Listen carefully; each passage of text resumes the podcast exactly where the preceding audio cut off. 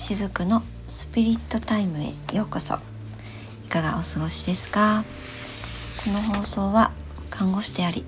スピリチュアルケアラーしずくがあなたのハートに直接お届けする声のサプリです自分と仲良くなって自分らしく生きるためのマインドやセルフケアについてゆるりとお伝えしています。はい。ということで今日は4月の、えー、10ん？違う。21日ですね。21日の金曜日です。でもこの放送を収録しているのは少し遡って16日の日曜日にしております。朝一番で狂犬病のワクチンのね接種に行ってきました。そして、えー、その後はですねお申し込みをいただいていたアロマスプレーとですねヒーリングクリームの作成準備に入っておりましてもうほぼほぼ準備は整ったわけなんです。このねアロマスプレースピリチュアルアロマスプレーっていうことでね発売させていただいているんですけどもこれは、まあ、どういったものかってね簡単にちょっとご説明しますと、えー、レインドロップっていうね、まあ、の背中の方からエネルギー調整をしていくセラピーをしているんですがその時に使う精油を使ってですね、えー、お申し込みいただいた方の、ま、リーディング、えー、あるいはチャネリングをしながら必要なメッセージを下ろしていきます。そうしていった中でその方に合わせたオイルをセレクトしてそしてそれを、えー、スプレーとしてお作りしてるんですね。でこれはねあの割とごご好評をいただいていて、えー、一度ご購入されると半分の方はね継続していただいていたりします。うん、あの使い方にもねちょっと個人差があるのかもしれないんですけれども継続してお使いし,、えー、していただいている方ってコンスコンスタントに1ヶ月に1回お申し込みいただいたりするんですね。なのでまあもう定期コースっていうのも実は設けていたりするんですけどちょっとねお得にもうお求めいただいたらねいいかなと思って定期コースっていうのもご準備してるんですが定期コースをお選びいただいてない方でもなんかね毎月多分こうサイクルがやってくるんでしょうね。あしずくさんのあのスプレーあの、えー、クリームちょっとまた購入したいなみたいな感覚できっとお申し込みいただいていると思うんですけれどもこれはねどうしてねそういうことが起こるのかなってふと思ったんですね。そしたらきっとその方がうん私にその波長を合わせてくださってるんだと思うんです。でもちろんお申し込みをいただいた時に私もその方に波長を合わせて、えー、まあ、それはチャネリングですよねチャネリングをしてその方の、えー、今の状態を見させていただきながらとかあとは必要なメッセージを下ろしていきながら、えー、このスプレーはね作っていくわけなんですけどもこのスプレーをね作るのって私非常にワクワクするんですね。すごく楽しいんです、えー、このワクワクする感覚って何て言うのかな。非常に、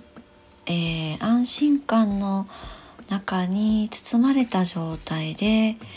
えー、このスプレーをね作成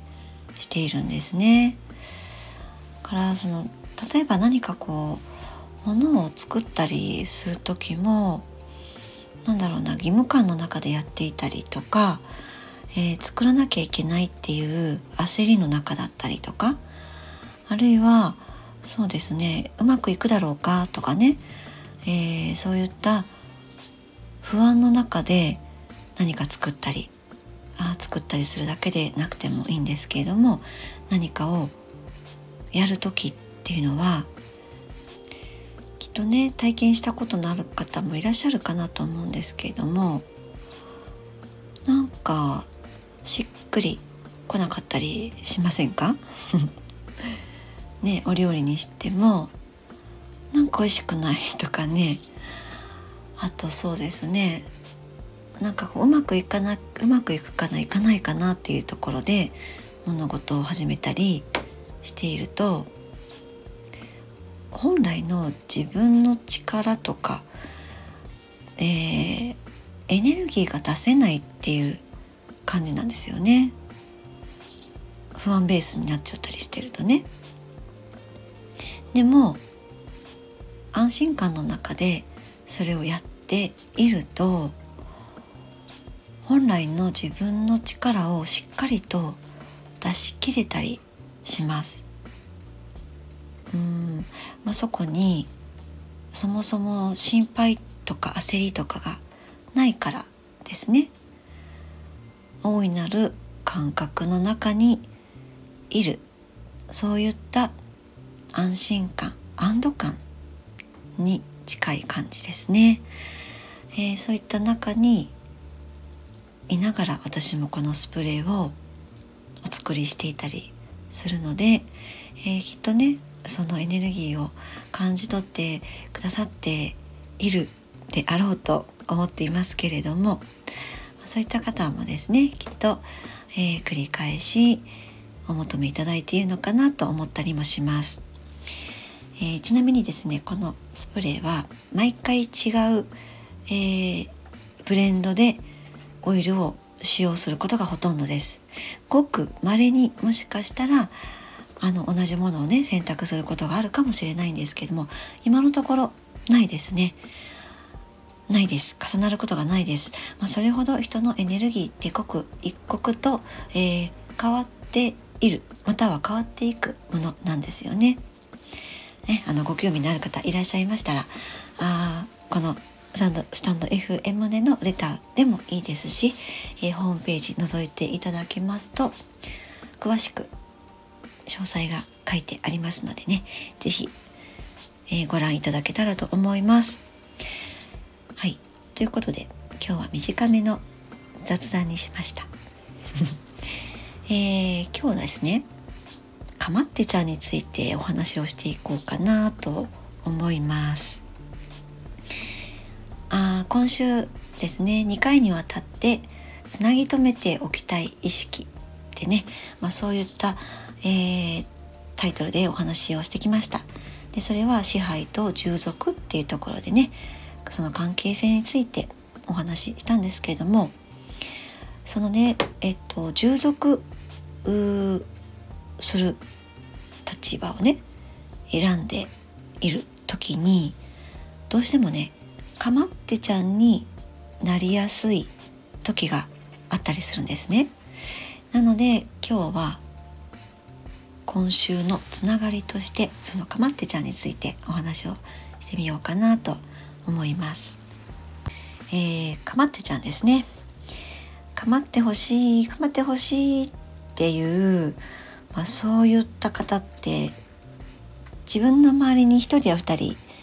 いたりしませんか？あるいはあら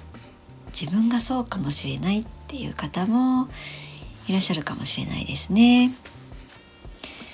えー、あまりにもそのかまってちゃんになりすぎるっていうのは、えー、実はね無関心っていうのが関係あったりします。無関心とねかまってちゃんがどう関係があるのって思われるかもしれないんですけれども、えー、かまってちゃんっていうのは自分に意識を向けてほしいっていうことなんですよね。ということは、えー、おそらく子供の頃からあまり、えー、自分に意識を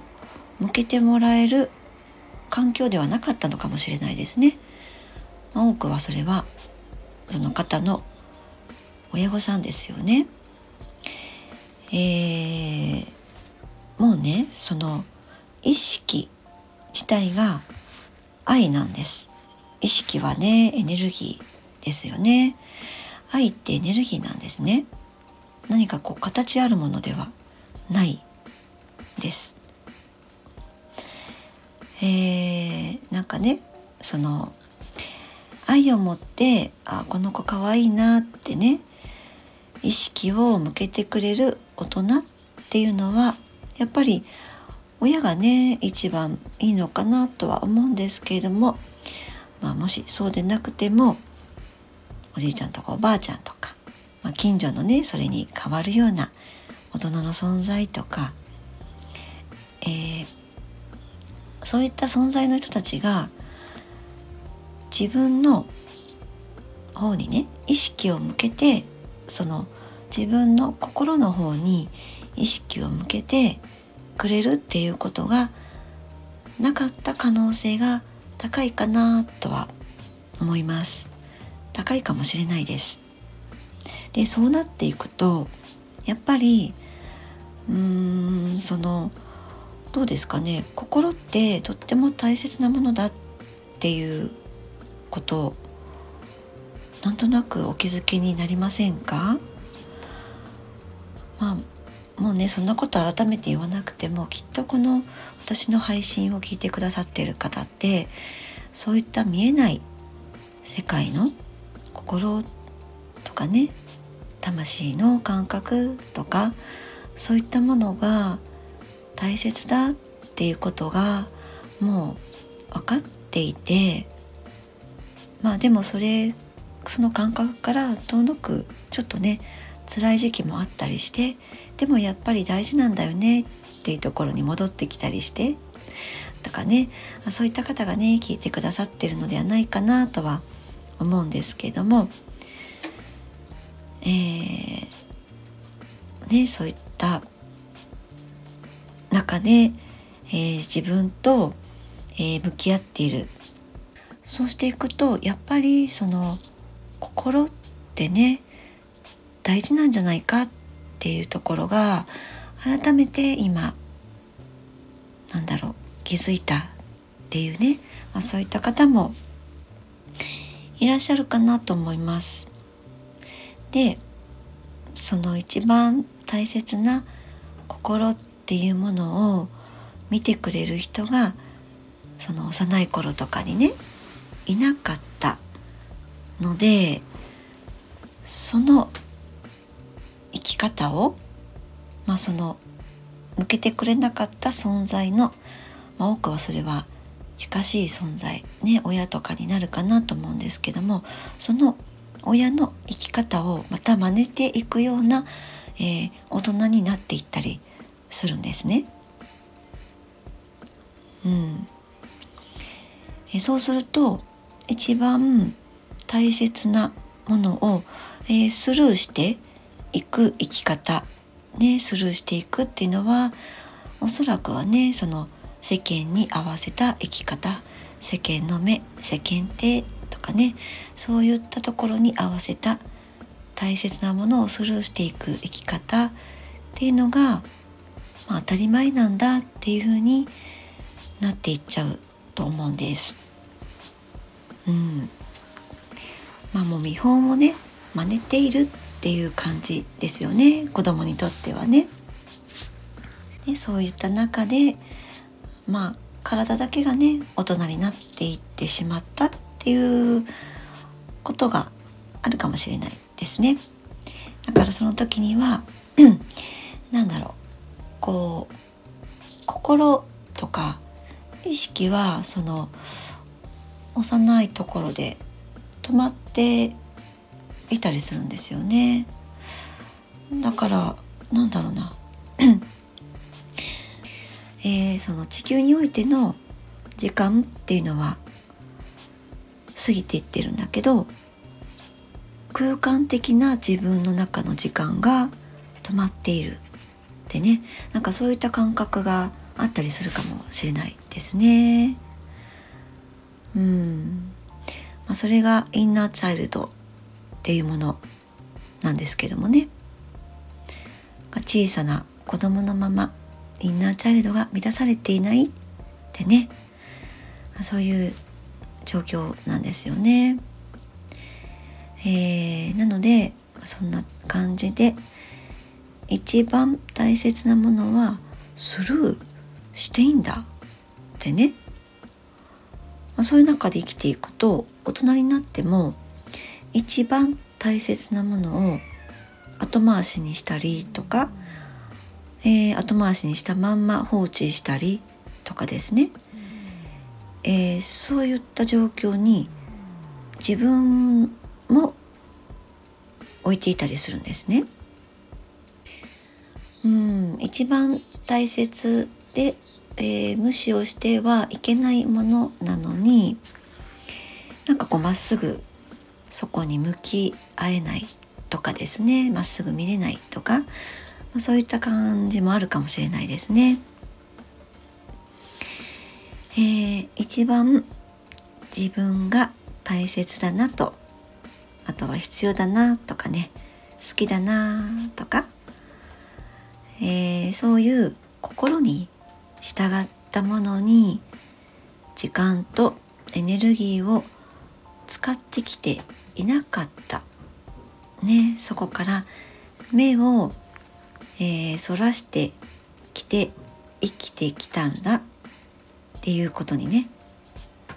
実はね自分自身が苛立ちを抱えていたりするんですね。そんな自分にイライラしてたりするんです。だから自分の中の怒りがえー、自分に向けた怒りがそこにあるんです。とても大きいんですこれはね。この怒りはですね、えー、なのでなんかよくわかんないけど年中イライラしてるとかね。なんでかわからないけど何があったというわけではないけどなんかイライラしてるとかね。まあそれを例えばねこう生理前だから私イライラしてるんだとかね、まあ、そういうふうに、えー、過ごしてきた時期もあったかもしれないです。ね、お腹が空いてるからイライラしてるんだとかね。あるいは更年期かもしれないわとかね、まあ、そうやってそのなんだろうな。体のね体の中でこう起こっていることのせいにえー、してしまったりもするんですね。だからこう置き換えちゃうんですね。実はそうではないんですけれどもね内側にある、ね、未消化な感情が必ず何らかの形で体の不具合として現れます。生理痛だってねひどい人もいればそうでない人もいたりするんですよね。ね更年期もそれが更年期だと思ってしまったらそっちに回路が開いていき出すのでどんどん増幅していきます。そしたらどんどんその更年期の症状は強くなっていきます。だから医学的には更年期の症状だっていうふうに言えるかもしれないんだけれども、ね、病は気からと言いますようにやっぱりそれを自分がどう捉えて見ていってあげるかっていうのは大事なんですよね。症状が和らぐっていうことにももちろんつながっていきます。なのでその一番大切なものその心を中心に生きていくっていうこと。そして、えー、それがね人生なんだっていうのを知ってる私たちっていうのもいるんですよ。だからこそその道からそれていっている自分も知っていって気づいてしまってっていう感じかな。だからイライラしちゃうんです。なんで私心が大事だっていうねことを知ってるのにどうしてそれを無視しちゃうの？ってね無視した結果こんな今の状況になってるよって、まあ、そんな風に自分を責めちゃったりしてるんですよね。そしてイライラしていたりします。で、まあ、これ以上やっぱり無視した状態、ね、無関心な状態が怖くもあると思います。だからまあでもだからといって自分に関心を向けるってねなかなかそれはこうやってきてないからですねこれまでね。そういった中でその誰かにそれをやってほしいってことなんです。伝わったかな今の。ね自分がその見てこなかった部分にいざ向き合うってきっとねやっぱり怖かったりもすると思うんですよね。だってこれまでそれをやってこなかった未知の世界なのでいざそれをやるってなるとやっぱり抵抗する自分もいたりすると思うんです。でもねその心が大事だっていうのを知っている自分がいるっていうのも分かっているのでだから何とかしたいんですよね。でそうした時にその自分の心に向き合ってくれる存在を、ま、見つけるためにかまってちゃんをやってしまうんですね。うん。あ本当はねこのかまってほしいのは母なんですよ。母親なんです。誰もがこれはそうです。うん、母親に自分のピュアな意識のところで愛で見てほしいし見守っていてほしいしでその中で自分は生きたかったんだっていうのが誰の中にもあるんですよね。でもまあね母親にもいろんな事情が、まあ、あるとは思います。うん、で、えー、自分のね親もまた同じようにその親母親からね同じような感覚の中で生きてきたっていうのもあると思うんですね。まあ、これはね時々お話ししていますけれどもうん昭和世代の意識ですよね。人のため世のためね尽くすことを強いられた昭和の時代そしてそこから急激に成長していってえー、なんだろうもう物が物で、えー、豊かになっていくっていう中にあった日本の経済でね。その中で家を持つステータス。何かいい車に乗っているステータスとかね。出世すること。いい学校に子供を行かせることとかね。あそういった、うん、物理的なところでの豊かさをの中にこそ幸せがあるっていう。そういった中でてきた親もまたね同じようにこの私たちと同じように愛の意識でエネルギーで自分の大事な心というものを見てほしかったんだってあそういった感覚がねきっとあると思うんですよね。なのでこの放送を聞いてくださっている方がですねああそうか雫さんの言うことそうかもしれないなとかね。ああわかるわかるとかね。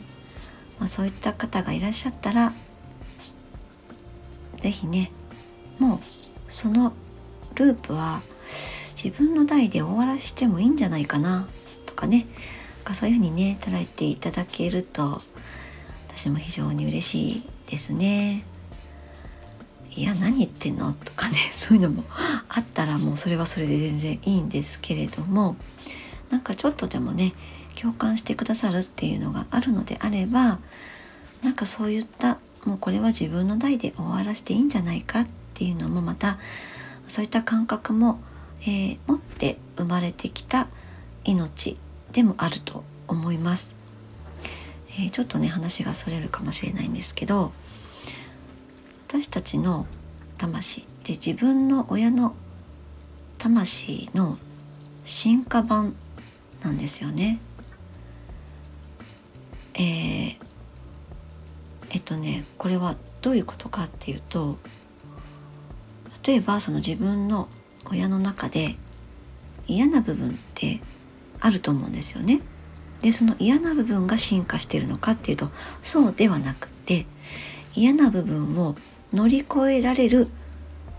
魂っていうことです。えー、反面教師なんて言ったりしますけどもそうなんです。だからその嫌だな自分の親のこういうとこ嫌だなとか思うところがあったとしてまあ、そこまで思わないとしても違和感とか感じていたとしたらそこを自分の中にうまく内包していくことで、えー、乗り越えられる魂なんですだから、えー、この放送を聞いてくださっている方にお子さんがいらっしゃればそのお子さんもあなたの魂を乗り越えていける進化した魂なんですよ。そうなんです。だからいつでもその負の連鎖みたいなものはね、えー、食い止めようと思えば食い止められる魂なんです。誰もが。ね。だからそのもう人類が平和にならない生き方を自分のところでも終わらせようってね。えー、そういった決意っていうのはとてもその大切かと思います。個人のレベルであっても大切かと思います、えー、親もね子供を見ていたとしても愛の目というよりはちょっとこう監視の目ですね。監視に近いちゃんとやってるかなとかね。できているかなとかそういう風な目ですね、まあ、そういった目だったかもしれないですよね。でもそれはその悪気があったわけではないはずなんです。親もね。ただそれが愛だと思い込んでいただけなんだと思うんです。そして知らなかったんだと思うんですよね。だから例えばお母さんって授乳をしますよね。あの授乳の時に目を見てね赤ちゃんの目を見て授乳をする時と全く違う方向例えばテレビを見ながらとかね何か動画を見ながらとか授乳をしている時のエネルギーって全く違うものになっていくんですよね。うん、これはもうなんとなく想像できるかなと思うんですけどもお母さんの意識が子供に行ってない時ってただ物理的に栄養を与えているだけなんですよね。でもアイコンタクトを取りながらとかあるいは赤ちゃんが目をつぶって気持ちよさそうに飲んでいたとしても赤ちゃんの方に意識を向けながら授乳をしている時っていうのはその愛の意識が赤ちゃんにも注いでいる注がれているっていうことなんですよね。だからあの授乳中のお母さんと赤ちゃんってなんかすっごくキラキラしたオーラに包まれていると思いませんか？なんかもう本当にねすっごくキラキラしてるんです。そう。あの産院とかでね授乳してる他のお母さんを私も自分がね出産した時に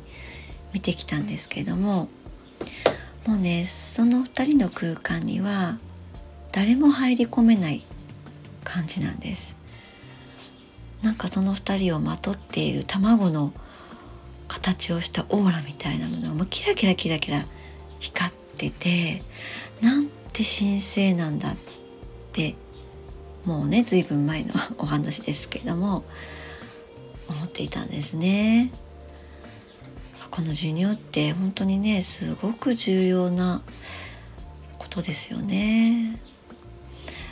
うんまあ、ちょっとねお話が揃ってしまいましたけれども、えー、そのかまてちゃんですけれども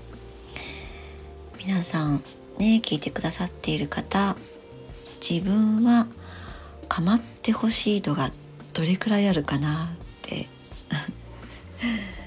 ねまっすぐね見てあげてみてほしいなと思います。えー、それがですねそのかまってちゃん度がたとえ高くてもいいと思うんですよ。私もめちゃくちゃかまってちゃんでしたよ。えー、かまってちゃん度がね高い人っていうのは今でも構ってくれる人をそれが愛だと勘違いしてしまう、えー、側面があるんだっていうことはね、えー、知っておいていただけたらなと思います。えー、かまってちゃん度が高いと,、うんとね、人に、まあ、いいようにね使われてしまいやすかったりするんですね。まあ、そこがその今週お話ししてきた支配と従属っていうところにもつながっていきやすかったりするんですよね。支配したい人がかまってちゃんのエネルギーを感知してってですね本人がそれを認識してるかどうかは別ですけれどもそしてそのかまってちゃんの懐にシュッと入り込んじゃったりするんですね。でまあそのかまってちゃん側はねそれが支配だって最初は気づけなくてでいいようにも使われちゃってってね。もう自分のこうエネルギーがすり減ってすり減って枯渇しちゃうぐらいまで充足してしまってでも何もできなくなっちゃうってね、まあ、そういったことにもなったり、うん、することもあるのでですね。かまってジャンドが自分はもしかしたら高いかもしれないなっていう方はねそこはちょっと知っておいていただけたらなと思うんですね。もうそこがね一種盲点なんですよね。からまあそのちょっとねあなたに関心があるとかねもう私にはあなたしかいませんっていう感じでこうロックオンしちゃったりとかですね私にはもうこの職場しかないとかねもうここで私は骨をうずめますみたいな感じでね。なりかねないんです。そんな風にその相手に自分を明け渡してしまうっていうこともねあったりするんですね。これまで自分に関心を向けてもらえなかった経験がねたくさんあったとしたらそのあまり相手がこう自分にとってねよろしくないような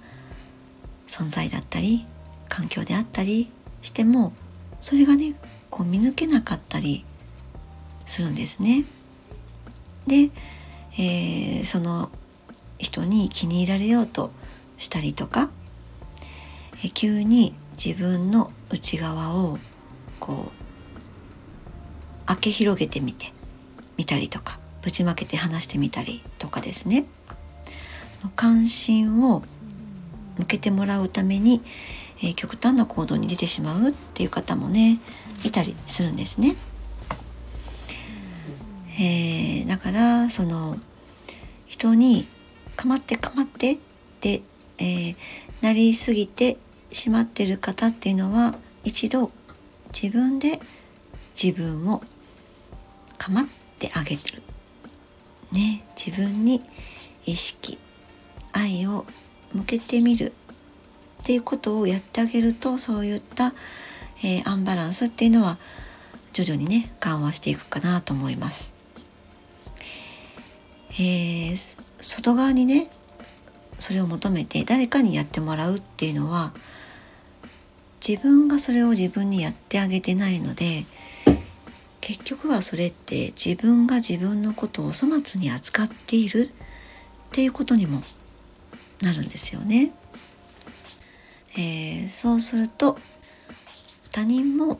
自分を、えー、粗末に扱ってくれるように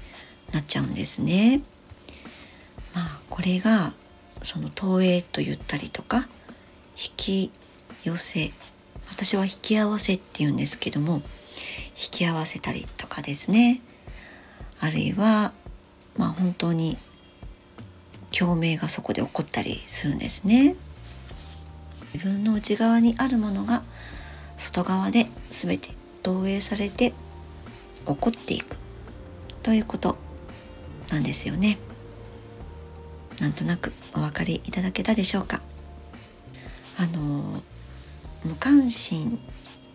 にね育てられたっていうのはあのね自分が思っている以上に結構なダメージがあると思います。あると思うんですよね。うんでねそれに気づくのも割と晩年に近いかなと思います。早い段階で気づけることもあるかもしれないんですけれどもそれはもっと私のねこの4 5 0代の世代よりも若い方たちはもっと早い段階で気づくことがあるかもしれないですね。でも、まあ、今の4 5 0代5 6 0代の方たちっていうのは割と、えー、ね4050あたりになってそのことに気づくっていうことの方が多いかなと。なんとなくそんな風にね、えー、見ています。だからね私も本当にそういう無関心の中で育ってきた一人なのでダメージ多かったんですよ。めちゃくちゃ大きかったです。どうしようかと思いました。その時はね。でもやっぱり最終的には自分が関心を持ってあげることもうそれしかないんだって思ったんですね。でそれをこれからをやっていこうっていうふうにもう意識を変えていったんですね。まあ、それをまずは意図したっていう感じですもうそうやっていくぞってねうんだから何が言いたいかっていうと自分が意図することが一番大事なんですよね他人からそれをやってもらおうではなくって自分がそれを今度はやっていこうってね